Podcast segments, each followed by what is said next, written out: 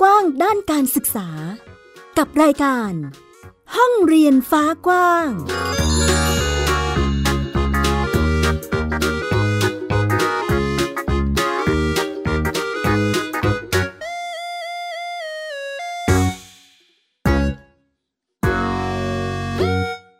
สวัสดีค่ะ ต้อนรับคุณผู้ฟังเข้าสู่รายการห้องเรียนฟ้ากว้าง กับแม่หญิงสกาวรัฐวงมั่นกิจการ อยู่กันที่ www.thaipbspodcast.com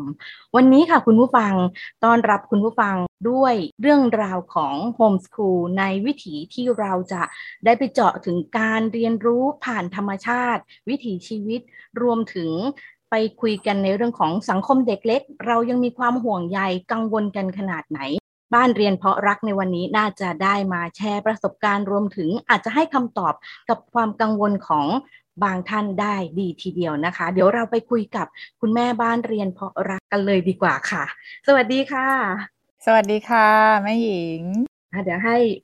แม่กิฟแนะนำตัวนิดนึง ค่ะ แม่กิฟนะคะ อนันตานิรพัฒนินค่ะ เป็นคุณแม่ของเด็กชายรามินชัยสอนนะคะ หรือว่าน้องสปินนะคะ ตอนนี้ก็อายุสี่ขวบนะคะ อยู่ในช่วงของประถมวัยหรือเทียบเท่าอนุบาลหนึ่งค่ะ ก็พื้นที่ที่จดการศึกษาก็คือสำนักงานเขต พื้นที่การศึกษาประถมศึกษาตังนะคะ เขตสองค่ะโอเค อันนี้คือเป็นทั้งคุณแม่เป็นทั้งผู้จัดการศึกษาใช่ไหมคะ ใช่ค่ะ น่าจะได้เจอลึกกันทีเดียว เพราะว่าจากที่หญิงได้ตาม เรียกว่าติดตามแล้วกันเนาะในเรื่องของออร่องรอยการเรียนรู้ที่แม่กิฟก็ได้ลงไว้ใน Facebook หรือว่าพื้นที่ออนไลน์เนาะให้กับน้องสปิน ซึ่งมีหลายประเด็นหลายมุมที่เรียกว่าน่ารักแล้วก็หลาย ๆ คนน่าจะนำไปปรับใช้ได้ ดีทีเดียวนะคะสำหรับในลักษณะการจัดการศึกษา หรือว่าในรูปแบบของกิจกรรมที่อยากให้ลูกๆบ้านตนเอง ได้ลองเรียนรู้ดูนะคะ เกริ่นมาขนาดนี้เดี๋ยวลงไปคุยในเนื้อหากันเลยดีกว่านะคะแม่กิฟต์ค่ะใช่ค่ะวันนี้เดี๋ยวชวนคุยเรื่องของเหตุผลก่อนดีกว่า เพราะว่าอย่างแม่กิฟตอนนี้คือเรียกว่าเป็นบ้านเรียนน้องใหม่ได้ไหมคะ น้องใหม่แกะกล่องเลยค่ะ เพิ่งกำลังจะเขียนประเมินปีนี้ค่ะ ช่วงนี้แหละค่ะ อันนี้ถามถึงความรู้สึกก่อนอ้าววันนี้ ช่วงนี้ฉันจะต้องเขียนประเมินแล้วนะ เป็นปีแรกเป็นครั้งแรกเรารู้สึกยังไงบ้างคะก็ตื่นเต้นดีค่ะ เพราะว่ายังไม่รู้ว่าจะเขียนอะไรแล้วก็เป็นครั้งแรกที่ต้องลงมือเขียนจริงๆเพ ราะว่าก็ปรึกษาเพื่อนๆบ้านเรียนที่อยู่ในกลุ่ม บางคนก็ทำไปแล้วบางส่วนอะไรเงี้ยค่ะนะคะบางบางบ้านก็ยังไม่เริ่มเหมือนกัน ก็อุ่นใจตรงนี้ที่ยังมีเพื่อนยังไม่ได้เขียน แต่ว่ามันก็ต้องเสร็จแล้วค่ะแม่หญิง อืม อืม ก็จากร่องรอยที่เห็นน่าจะเขียนไม่ยากนะคะแม่กิฟเพราะว่าน้องสปินมีกิจกรรมที่ทำหลากหลายทีเดียวค่ะ ในส่วนนี้ค่ะเดี๋ยวขอถามแม่กิฟนิดนึง จากที่เป็นบ้านเรียนน้องใหม่ น่าจะยัง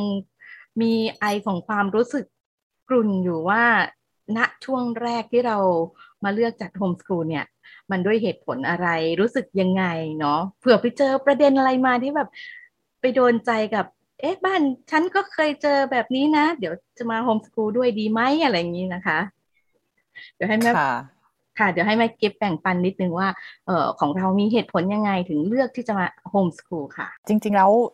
เออกิบะเลี้ยงลูกเองเนาะค่ะมาตั้งแต่แบบคลอดเลย แล้วก็เราก็มีความคิดเหมือนกันว่า เอ๊ถ้าพอแบบจบสามปีเนี่ย เราจะกลับไปทำงานไหมนะคะก็ก็ตั้งคำถามเอ๊หรือว่าจะแบบให้การศึกษาลูกต่อด้วยตัวเองดีเงี้ยแต่ก็ยังไม่มีความมั่นใจในตัวเองนะคะ ว่าเอ๊เราจะแบบไปในแนวทางไหนเนี่ยค่ะ แล้วก็ประกอบกับว่า ต้องย้ายมาอยู่ที่ตรังนะคะ ก่อนหน้านี้อยู่ที่สงขลาแต่ว่าตอนที่อยู่สงขลาเนี่ย เคยได้ส่งลูกไปไปเรียนโรงเรียนทางเลือกโรงเรียนหนึ่งนะคะ ในในหุบเขาชื่อ Wonder Valley ซึ่งตอนนั้นเราก็รู้สึกแบบว่าเฮ้ยเลี้ยงลูกมาแบบสามปีกว่าแม่หญิงแล้วเรารู้สึกเหนื่อยแล้วลองส่งไปโรงเรียนซิซึ่งเป็นโรงเรียนที่เราแบบโอเคอะไว้วางใจและเห็นสภาพแวดล้อมอยู่ท่ามกลางธรรมชาติหุบเขา แล้วเป็นการ เน้นการเล่นอย่างเงี้ยค่ะ เออ แล้วเราก็เราก็ชอบอะอันดับแรกเนาะแม่ชอบ แล้วพอลูกไปเรียนอะไม่มีวันไหนเลยที่แบบลูกร้องไห้อะลูกอยากไปโรงเรียน แล้วก็แบบ ว้าวเฮ้ยหรือว่าใจหนึ่งก็คิดว่าเอ๊ะหรือว่าฉันเตรียมลูกมาพร้อมแล้ว กับการแบบว่าได้ไปเจอเพื่อนแล้วเขาก็ตื่นเต้น เออ แต่ว่าเราอะ กลับเป็นคนที่แบบมีความสุขเหมือนกัน ที่แบบขับรถไปส่งลูกแล้วเห็นธรรมชาติ อยู่รายล้อมธรรมชาติ แล้วคนที่อยู่กับลูกที่ดูแลเราอะค่ะเขาก็ไม่ได้เรียกว่าครูนะเขาก็จะเรียกว่าพี่อะไรอย่างเงี้ยแต่เราในในเชิงของเราเราก็เรียกว่าครูแล้วก็แบบรู้สึกว่าครูทำไมแบบมี character ที่แบบดีดูผ่อนคลายแล้วก็ดูแบบ จนคุณพ่อเขาบอกว่าเหมือนแม่ชีในวัด เออมีแบบว่า เรารู้สึกว่า เฮ้ยแต่ทำไมเวลาฉันเลี้ยงลูกอะฉันดูเหนื่อยจังเลยอะไรอย่างเงี้ยค่ะแม่หญิง เราก็เลยมีคำถามตรงนั้นในใจเราแต่เราก็แบบครูพักรักจำไปดูว่าครูทำอะไรกับเด็กๆบ้าง แล้วทำไมมีพลังงานมี energy ที่ดีมากกับเด็กๆอย่างเงี้ยค่ะแล้วก็สร้างความประทับใจ จนปัจจุบันเนี้ยค่ะ มาที่ตรังอะสปินก็ยังแบบคิดถึงอยากไปโรงเรียนแล้วก็พูดถึงพี่ๆเพื่อนๆที่โรงเรียนอยู่เสมอเนี่ยค่ะ มันก็เป็นเหมือนกัน จุดประกายอย่างหนึ่งทำให้แบบกิฟเกิดคำถามในเรื่องของการศึกษาเนาะว่าเอ๊ะมันมันเป็นศึกษาแบบการศึกษาแบบไหนที่เราแบบควรจะส่งมอบให้ลูก แล้วพอวันหนึ่งที่มาตรัง แล้วเราหาโรงเรียนแบบนี้ค่ะ บรรยากาศแบบนี้ energy ของครูแบบนี้ แล้วในตรังอะค่ะมันมันยังยังไม่ตอบโจทย์อะเราเดินเข้าไปเรารู้แหละว่าเขาเป็นทางเลือกแต่พลังงานที่เราได้รับอะ ไม่ว่าจะเป็นสีของห้องเรียนหรือว่าเอ่อ character ของครูหรือบรรยากาศในในในห้องเรียนอะเราเราไม่ได้สัมผัสแบบนั้นน่ะ เราก็เลย เออ ตัดสินใจว่าอ่าในในโควิดอะถ้าจะส่งลูกไปเรียนยังไงลูกก็ต้องออนไลน์ เราก็เลยตัดสินใจคุยกับสามีว่า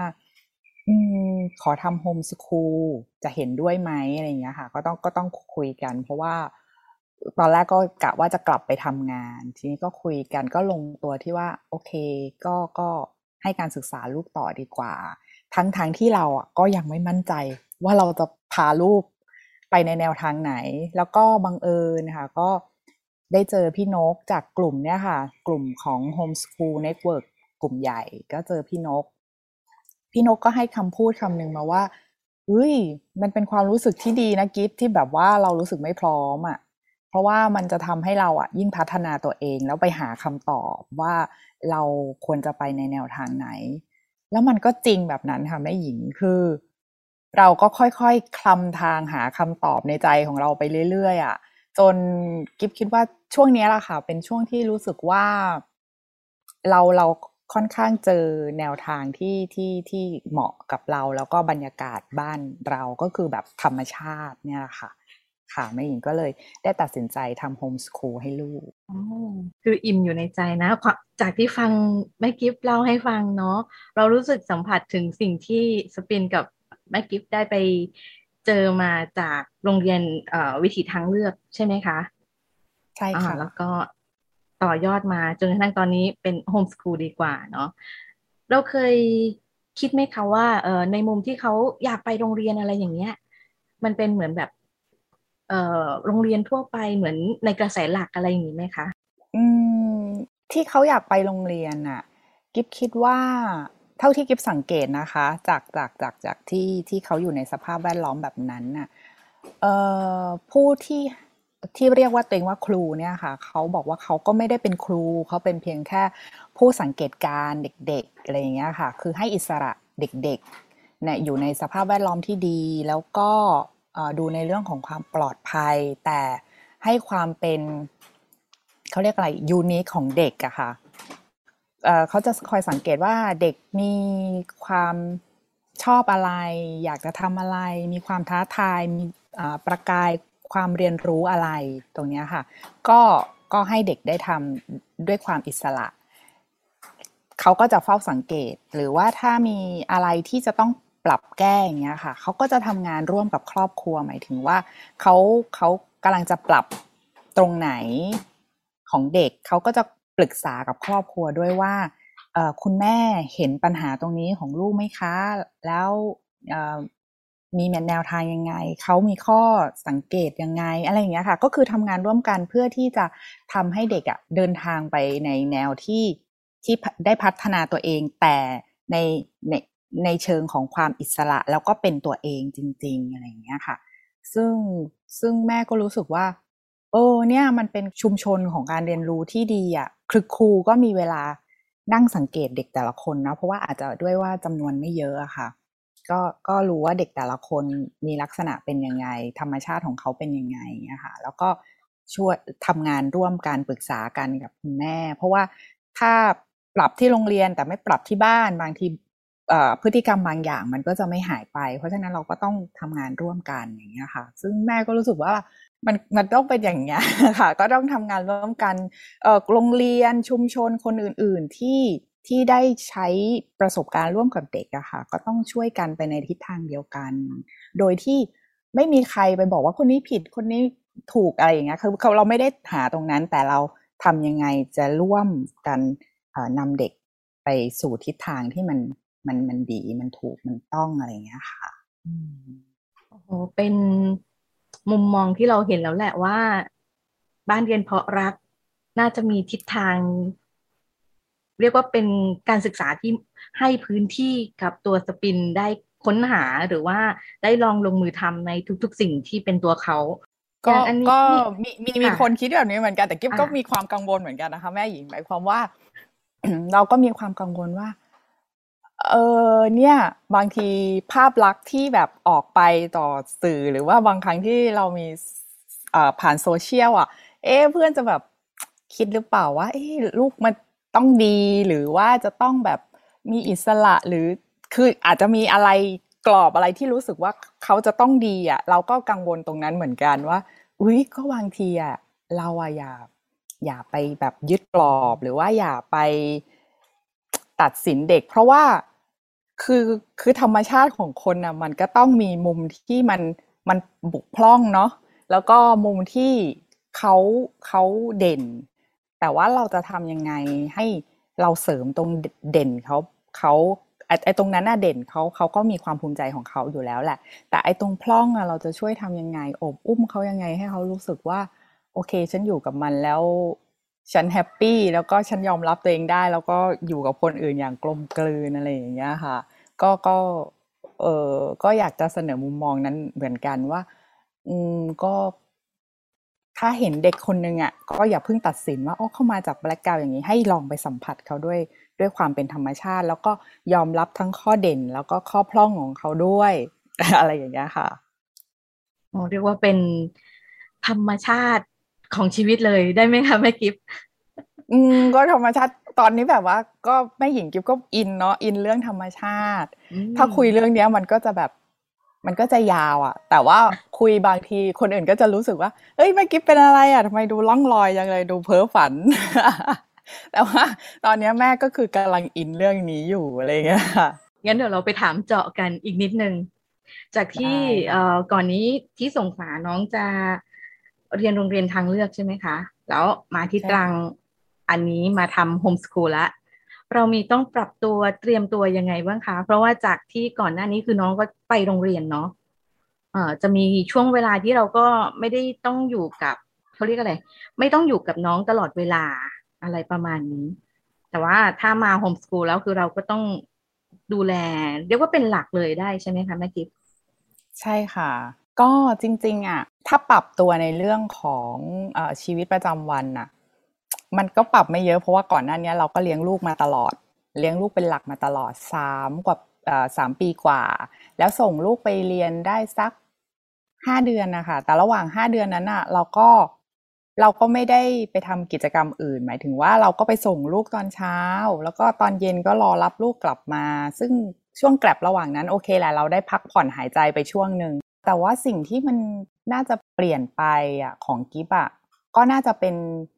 คำถามตรงนั้นแหละค่ะแม่หญิงว่า เอ๊การศึกษาแบบไหนที่เราจะส่งมอบให้ลูก พอเรามาทำโฮมสคูลเองอะเราก็ต่อยอดตรงนั้นนะคะว่า เราเองอะคือเราอยู่ในกรอบเป็นเด็กที่อยู่ในกรอบมาค่ะแม่หญิงก็เรียนแบบอย่างดีเลย ปริญญาตรีสองใบ ปริญญาโทอีกหนึ่งใบ เพราะว่าก็ถูกถูกกรอบนะว่าเรียนเยอะๆ จะได้งานดี แล้วก็ชีวิตก็จะโอเค แล้วเรารู้สึกว่า วันหนึ่งอะค่ะที่การงานเราดีการเงินเราดีครอบครัวความรักเราดี แต่ตอนนั้นยังไม่มีลูกนะคะ แต่ชีวิตอะค่ะ มันเหมือนยังขาดอะไรอะค่ะแม่หญิงมันมันเหมือนมันสุกอะแต่มันไม่อิ่ม เออ มันเป็นอย่างนั้น แล้วเราก็มันก็ประกอบกับว่าเราก็มาให้การศึกษาลูก แล้วเราก็ตั้งคำถามกับการศึกษาแบบนี้แม่หญิงว่า เออ แล้วเรียนจบมา มันมันสุกแล้วมันอิ่ม มันเรารู้สึกว่ามันขัดแย้งกันนะแล้วเราก็เลยรู้ว่า เอ แล้วแบบไหนที่เราควรจะให้ลูกแล้วลูกจะสุขด้วยทุกข์ด้วยแล้วอิ่มด้วย อิ่มหมายถึงว่าอิ่มใจ แล้วเราก็ไปเจอในเรื่องของการศึกษาที่ก็เกี่ยวกับธรรมชาติ ซึ่งก็ได้รับความอนุเคราะห์จากแม่แม่นกเหมือนกัน ให้หนังสือมาเล่มหนึ่งหลังจากที่กิฟค้นเจอแนวทางนี้เนาะก็ ก็เป็นหนังสือของแม่ส้ม ซึ่งก็พูดถึงการศึกษาของเด็กในเรื่องของว่ามันมีภายภายนอก แล้วมันก็มีเรื่องภายในคือเรื่องจิตใจแล้วก็เรื่อง spiritual ซึ่งมันก็ตรงกับเราที่เราเราตั้งคำถามแล้วก็มีแนวทางของเราอยู่ เราก็บอกว่าเออจริง ๆ แล้วมันก็มีคนกลุ่มหนึ่งอะที่ที่ที่มองเห็นว่าการที่คนเราจะเติบโตหรือเด็ก วัยเล็ก ๆ ที่จะเติบโตมาค่ะ มันก็ต้องมองเป็นองค์รวม ไม่ได้มองเพียงแค่ร่างกายสมองสติปัญญา แต่เราก็ต้องมองเข้าไปถึงถึงธรรมชาติจิตใจเขาด้วย แล้วก็สปิริชวลที่เขามีอย่างเงี้ยค่ะเออเราก็เลยรู้สึกว่า แล้วแล้วแบบไหนล่ะ ที่ที่ที่ที่จะทำให้มันได้องค์รวมแบบนี้ มันก็เลยกลับไปที่ความเป็นธรรมชาติความเป็นธรรมชาติเนี่ย มันก็มีทั้ง ดีไม่ดี มีความงาม ความไม่งาม แต่ความไม่งามเนี่ยเราจะมองยังไงให้มันมี potential เออไอไอการมองความไม่งามแล้วให้แล้วเห็นถึง potential มันเนี่ย เด็กก็จะต้องควรที่จะต้องใกล้ชิดกับธรรมชาติอะค่ะได้เห็นเอ่อสิ่งต่างๆ รอบตัว ซึ่งก่อนที่เด็กจะเห็นและได้เชื่อมโยงกับธรรมชาติอะตัวผู้ ดูแลเด็กอย่างแม่เนี่ยค่ะ ก็ต้องพัฒนาตัวเองอย่างมากเพราะว่าเรามาจากระบบทุนนิยมที่กระเป๋า รถ บ้าน เครื่องประดับ เราไม่มีทักษะทางด้านธรรมชาติอะไรเลย และไม่เห็นความงามของสรรพสิ่ง แค่แบบว่าดอกไม้ขึ้นจากยอดหญ้าแล้วมันก็สวยงาม อันนี้เรามองไม่เห็น เราเห็นแต่ว่าเดินห้างแล้วมัน โอ้แบบ ตื่นตาตื่นใจอะไรอย่างเงี้ยค่ะ เราก็ต้องกลับมาที่ตัวเอง ปรับตัวเอง แต่เป็นการปรับที่เราเต็มใจปรับนะคะแม่หญิงหมายความว่าเราเองอะ่ะ ก็ค้นหาคำตอบนั้นในใจของเราอยู่แล้วว่าเอา้าก็ในเมื่อเราเรียนมาดี งานดี มีเงินใช้มีความรักดี มีครอบครัวดี แต่ทำไมเรารู้สึกสุขแต่ไม่อิ่มเนี่ยค่ะ พอเรากลับมาเจอว่ามันมีมุมตรงนี้ค่ะ มันก็เหมือนค่อยๆเติมเติมเขาเรียกอะไรอะ่ะ เติมพลังชีวิตเราอะค่ะแม่หญิงให้มันแข็งแรงขึ้น จากรู้สึกว่าเลี้ยงลูกเหนื่อยปิดตัวเองหมดเลยพอเวลาคนเราเหนื่อยอะเราจะปิดหมดเลยแล้วเหมือนดำดิ่งกับตัวเองว่าฉันทำฉันเสียสละฉันอะไรเยอะมากมายอย่างเงี้ยค่ะ แล้วเราก็จะไม่เห็นการให้ของผู้อื่น เราไม่เห็นการเชื่อมโยงกับผู้อื่นอย่างเงี้ยค่ะ พอเราค่อยๆปรับโดยที่ใช้ธรรมชาติอะช่วยบำบัดเราอะนะคะแม่หญิงแล้วก็เราก็เริ่มมีความสมดุลแล้วก็ผ่อนคลายมากขึ้น แล้วพอเราเห็นกับตัวเองอย่างเงี้ยค่ะว่าเออการอยู่ใกล้ชิดธรรมชาติ แล้วการเห็นสิ่งเล็กๆ น้อยๆ สุขแบบง่าย ๆ เนี่ย เออ มัน มันเป็นชีวิตที่มัน มันเต็มนะ อาจจะไม่ได้มีเยอะ ไม่ได้มี หมายถึงว่า ไม่ได้มีเงินซื้อสิ่งของให้ลูกอะ่ะแต่จริง ๆ แล้วอะค่ะ ธรรมชาติของเด็กอะ่ะเขาอะไม่ได้ต้องการของเล่นที่มันแพงเนาะ ไม่ได้ต้องการ อัน อัน อันนี้วิถีบ้านเราเนาะ ที่ ที่เราคิดและเราเชื่อแบบนั้น เราก็รู้สึกว่า เออลลูกอะ่ะไม่ได้อยากได้ อะไรที่มันหรูหราลูกอยากได้ของเล่นธรรมดา กิ่งไม้กิ่งหนึ่งหรือก้อนหินสักสองก้อนอะเขาก็จินตนาการและเล่นเล่นได้อย่างสนุกสนาน เพียงแค่มีแม่ค่ะ นั่งเล่นด้วยกับเขาแค่นี้ก็มีเสียงหัวเราะเกิดขึ้นแล้วในบรรยากาศบ้าน แต่ว่ามันจะยากนะคะ ถ้าหมายถึงว่าเราไม่สามารถปรับใจให้ให้ให้เห็นความงดงามตรงนั้นได้อะค่ะ อืม กิฟก็เลย นี่แหละค่ะ ใช้ความธรรมชาติเนี้ยค่อยๆ พัฒนาไปทั้งทั้งตัวเองแล้วก็ส่งมอบไปให้ลูก เพื่อที่ลูกก็จะได้เก็บเกี่ยวประสบการณ์สิ่งเหล่านี้ไปด้วยค่ะ ค่ะโอ้โหลึกซึ้งทีเดียว อันนี้ถามแม่กิฟนิดนึงว่าในมุมที่เราเห็นถึงความสวยงามของธรรมชาติเนาะเกิดขึ้นตอนที่เราตั้งใจจะ เลี้ยงลูกมีลูกหรือว่าเกิดระหว่างที่เรียนรู้ไปด้วยกันกับน้องสปินนะคะ ต้องบอกว่าเกิดขึ้นตอนทำโฮมสคูลช่วงแรกเลยค่ะแม่หญิงหมายความว่าเราตัดสินใจว่าเราจะทำโฮมสคูลให้ลูก แล้วมันก็เป็นจังหวะแรกเลยที่มันมีกิจกรรมกิจกรรมหนึ่งที่เราได้ไป ศึกษาเรียนรู้นั่นก็คือในเรื่องของการเลี้ยงเด็กแบบธรรมชาติอ่าแล้วพอเราจริงๆอะเป็นคอร์สที่ไปเรียนอะเราก็คิดว่าเราจะเอามาใช้กับลูก จัดการศึกษาให้กับลูก แต่จริง ๆ พอเข้าไปเรียนแล้วอะค่ะ เราอะได้เอง เรารู้สึกว่าเฮ้ยทำไมมันมีความสุขจังเลยอะเข้าไปร้องเพลง เข้าไประบายสีเอ่อเข้าไปฝึกเล่านิทาน แต่ เราอะเหมือนกลับไปเป็นเด็กอีกครั้ง เหมือนเติมเต็ม แล้วเราก็พบว่าผู้เข้าอบรมทุกคนอะมาด้วยความเหน็ดเหนื่อยจากการทำงาน แต่มีพาชั่นอะไรสักอย่างหนึ่งที่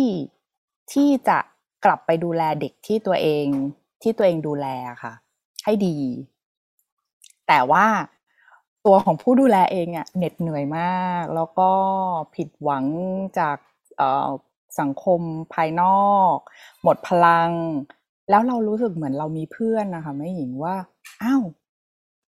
ทุกๆคนน่ะก็มีความเหน็ดเหนื่อย มีความผิดหวัง มีความท้อแท้เหมือนกัน กลายเป็นว่าเพื่อนมนุษย์เป็นเหมือนกัน แล้วเราก็ค่อยๆมีความสุขจากกิจกรรมอะค่ะ พวกดนตรีร้องเพลงเล่านิทาน แล้วก็กลับเข้าไปเข้าใจธรรมชาติของของชีวิตของเด็ก ว่าจริง ๆ แล้วว่าเด็กเติบโตมาจากอะไร เขาควรมีบรรยากาศสภาพแวดล้อมที่ที่ดีอะอบอุ้มเขา ให้เขาได้ทำตามความตั้งใจที่เขาก่อกำเนิดมา คือเด็กอะค่ะมีความตั้งใจอยู่แล้วเขาเกิดมาเขาจะต้องลุกขึ้นมานั่งได้ แล้วเขาจะต้องเดินได้ แล้วเขาจะต้องวิ่งได้ เขาจะต้องพูดได้ คือมันเป็นสเต็ปอยู่แล้ว เพียงแต่เราอะเป็นผู้สร้างบรรยากาศให้เขา รู้สึกว่าเฟิร์มว่าโลกเนี้ย มันดีมันงามนะ มันจริงนะอย่างเงี้ยค่ะ ช่วยเสริมพลังที่เขาอยากจะเติบโตงอกงามในโลกใบนี้ อืมค่ะเนี่ยคนเรียนก็ได้ไปเต็มๆ แล้วมันอินแม่หญิง พออินแล้วเราก็มีพลัง แล้วเราก็รู้สึกว่าเราค่อยๆ เชื่อมต่อกับ กับบุคคลอื่น ค่อยๆ เชื่อมต่อกับสิ่งรอบตัว แล้ว ความเหนื่อยความท้อของเรามันก็ค่อย ๆ เบาลง เพราะเรารู้สึกว่า เออ สิ่งอื่น ๆ คนอื่น ๆ ก็ก็ก็มีมีความทุกข์เหมือนเราแหละเออมันก็เป็นธรรมดาธรรมชาติอะไรอย่างเงี้ยค่ะ ค่ะ ส่วนนี้สปินก็เหมือนจะได้รับเอ่อพลังงานหรือว่าแนวทางไปด้วย แอบเห็นกิจกรรมที่สปินชอบวาดรูปใช่ไหมคะ อันนี้จัดพื้นที่อะไรยังไงให้น้องคะแม่ ก็สำหรับกิจกรรมวาดรูปเนี่ยกิฟก็จะแทรกเข้าไปในกิจกรรมรายสัปดาห์นะคะ จัดอาทิตย์ละสองครั้งค่ะ ให้ให้สปินเนี่ยได้ระบายสี เพราะว่าการระบายสีเนี่ยเป็นเหมือนการถ้ามองในเชิงร่างกายเนี่ยก็จะเป็นการช่วยพัฒนาทักษะการเขียนหนังสือของสปินนะคะหมายถึงว่า ถ้านั่งหรือบุคลิกในการระบายสีเนี่ยเด็กก็จะต้องนั่งบนโต๊ะทำงาน แล้วก็ขาเท้าอะเหยียบที่พื้น แล้วก็มือจับผู้กันในลักษณะที่คล้ายๆเขียนปากกาอย่างเงี้ยค่ะ มันก็จะช่วยให้เขาอะพัฒนาบุคลิกในการที่จะต้องเมื่อถึงวัยเรียนเขาจะสามารถมีท่าเขียนหนังสือที่ถูกต้อง แต่ในเชิงของ จิตใจหรือภายในเนี่ยการระบายสีอะทำให้เด็กอะมีความอิสระ มีความเคลื่อนไหวแล้วมีจินตนาการได้ โดยที่ในการจัดบรรยากาศระบายสีของเราอะค่ะ เราก็จะไม่มีกรอบให้เด็กเน้นที่บรรยากาศให้เด็กได้แบบสัมผัสแล้วก็ได้อยู่กับตัวเองอะค่ะถ้าถ้าในเชิงของผู้ใหญ่ก็รู้สึกว่าเป็นการเมดิเทชัน ได้อยู่กับตัวเองอยู่กับภายใน แต่สำหรับเด็กอะ่ะก็ให้เขาช้าลงได้เห็นงานที่ทำอยู่ตรงหน้าอะไรอย่างเงี้ยค่ะแบบนั้นก็ก็พัฒนาทั้งด้านนอกแล้วก็ด้านในของเขาค่ะ เรียกว่าเป็นเหมือนบ้านเราเป็นเป็นการเรียนรู้แบบมีห้องเรียน มีธรรมชาติเป็นห้องเรียน แล้วก็พัฒนาสิ่งที่น้องสปินชอบคือเรื่องของด้านศิลปะ จะเรียกเป็นศิลปะเด็กเล็กได้ไหมคะแม่กิฟก็ศิลปะเด็กเล็กค่ะ ศิลปะเด็กเล็กก็คือเป็นเออแล้วก็เป็นเป็นการระบายสีที่อยู่บนกระดาษเปียกด้วยนะคะ กระดาษเปียกมันก็จะช่วยให้สีเนี่ยมันวิ่งวิ่งได้ดี เด็กก็จะเห็นสีค่อยๆผสมกันอันนี้ค่ะ ก็เป็นธรรมชาติที่เด็กจะสังเกตเห็นได้เหมือนกันค่ะ โอ้เยี่ยมเลย เดี๋ยวช่วงท้ายค่ะแม่กิฟให้ฝากเป็นกำลังใจหรือว่ามุมมอง การศึกษาสำหรับเด็กเล็กให้กับหลาย ๆ ครอบครัวที่ตอนนี้น่าจะเป็นครอบครัวเด็กเล็ก แล้วก็น่าจะกำลังเลือกว่าจะจัดสรรหรือว่าดูแลทิศทางการศึกษาให้ลูกอย่างไรดีค่ะ เดี๋ยวให้แม่กิฟช่วยส่งกำลังใจข้อมูลให้นิดนึงค่ะ ค่ะ ก็ส่งกำลังใจนะคะสำหรับพ่อแม่ที่ยังกล้ากล้ากลัวที่แบบว่าอยากจะทำโฮมสคูลดีไหม ถ้าสำหรับเด็กเล็กอะ่ะ สนับสนุนเลยนะคะ ถ้าพ่อแม่มีใจอยู่บ้างนะคะ ว่าอยากเอออยากจะทำอะไรอย่างเงี้ยค่ะก็กิฟสนับสนุนเต็มที่เลยว่า ลงมือทำเธอค่ะวัยนี้ศูนย์ถึงเจ็ดปีเออเด็กอะอยากจะมีบรรยากาศหรือประสบการณ์ที่ได้ใกล้ชิดกับพ่อแม่ค่ะ มาก ๆ แล้วก็การที่เราได้อยู่กับลูกศูนย์ถึงเจ็ดปีเนี่ยทำให้เราอะได้ ได้เรียนรู้ความเป็นธรรมชาติของลูก และในขณะเดียวกันนะคะลูกก็ได้เรียนรู้ความเป็นธรรมชาติของเราเหมือนกัน ก็ให้กำลังใจเลยค่ะ คนที่ยังลังเลอยู่ ถ้าถ้าพอมีแรงแล้วพอมีกำลังที่จะให้การศึกษากับลูกในช่วงประถมวัย มันจะเป็นพลังที่ดีมากเลยที่จะต่อยอดไปให้ลูกในช่วงที่เขาเติบโต แล้วก็ต้องไปใช้ความคิดในสังคมภายนอกค่ะ ค่ะ ก็เรียกว่าเป็นการยืนยันเนาะว่าการให้พื้นที่สำหรับการเติบโตในตัวตนของลูกรวมถึงความรักความอบอุ่นในครอบครัวเนาะการใส่ใจทั้งหลายจะช่วยให้ลูกเติบโตเป็นเด็กที่พร้อมสู่การเรียนรู้ แล้วก็ไปเรียนไปรู้ได้นั่นเองเนาะขอบคุณแม่กิฟต์สำหรับการแบ่งปันบอกเล่าในวันนี้นะคะ เรียกว่าเป็นประโยชน์ให้กับแม่ๆบ้านเรียนรวมถึงหลาย ๆ ครอบครัวที่อาจจะกำลัง เลือกหาทิศทางการศึกษาให้ลูกนะคะ ขอบคุณมากเลยค่ะ ขอบคุณค่ะ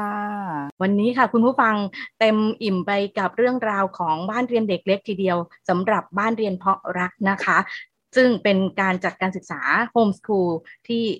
สังกัดสำนักงงานเขตพื้นที่การศึกษา ประถมศึกษาจังหวัดตรังเขตสองนั่นเองค่ะ สำหรับสัปดาห์หน้าเรามาเจอกันใหม่ที่ห้องเรียนฟ้ากว้างกับแม่หญิงสกาวรัฐวงมั่นกิจการ www.thaipbspodcast.com วันนี้ลาไปแล้วค่ะ สวัสดีค่ะ สวัสดีค่ะ ติดตามรายการได้ทางเว็บไซต์และแอปพลิเคชันของไทย PBS Podcast Spotify SoundCloud Google Podcast Apple Podcast และ YouTube Channel ไทย PBS Podcast Thai PBS Podcast. View the world via the voice.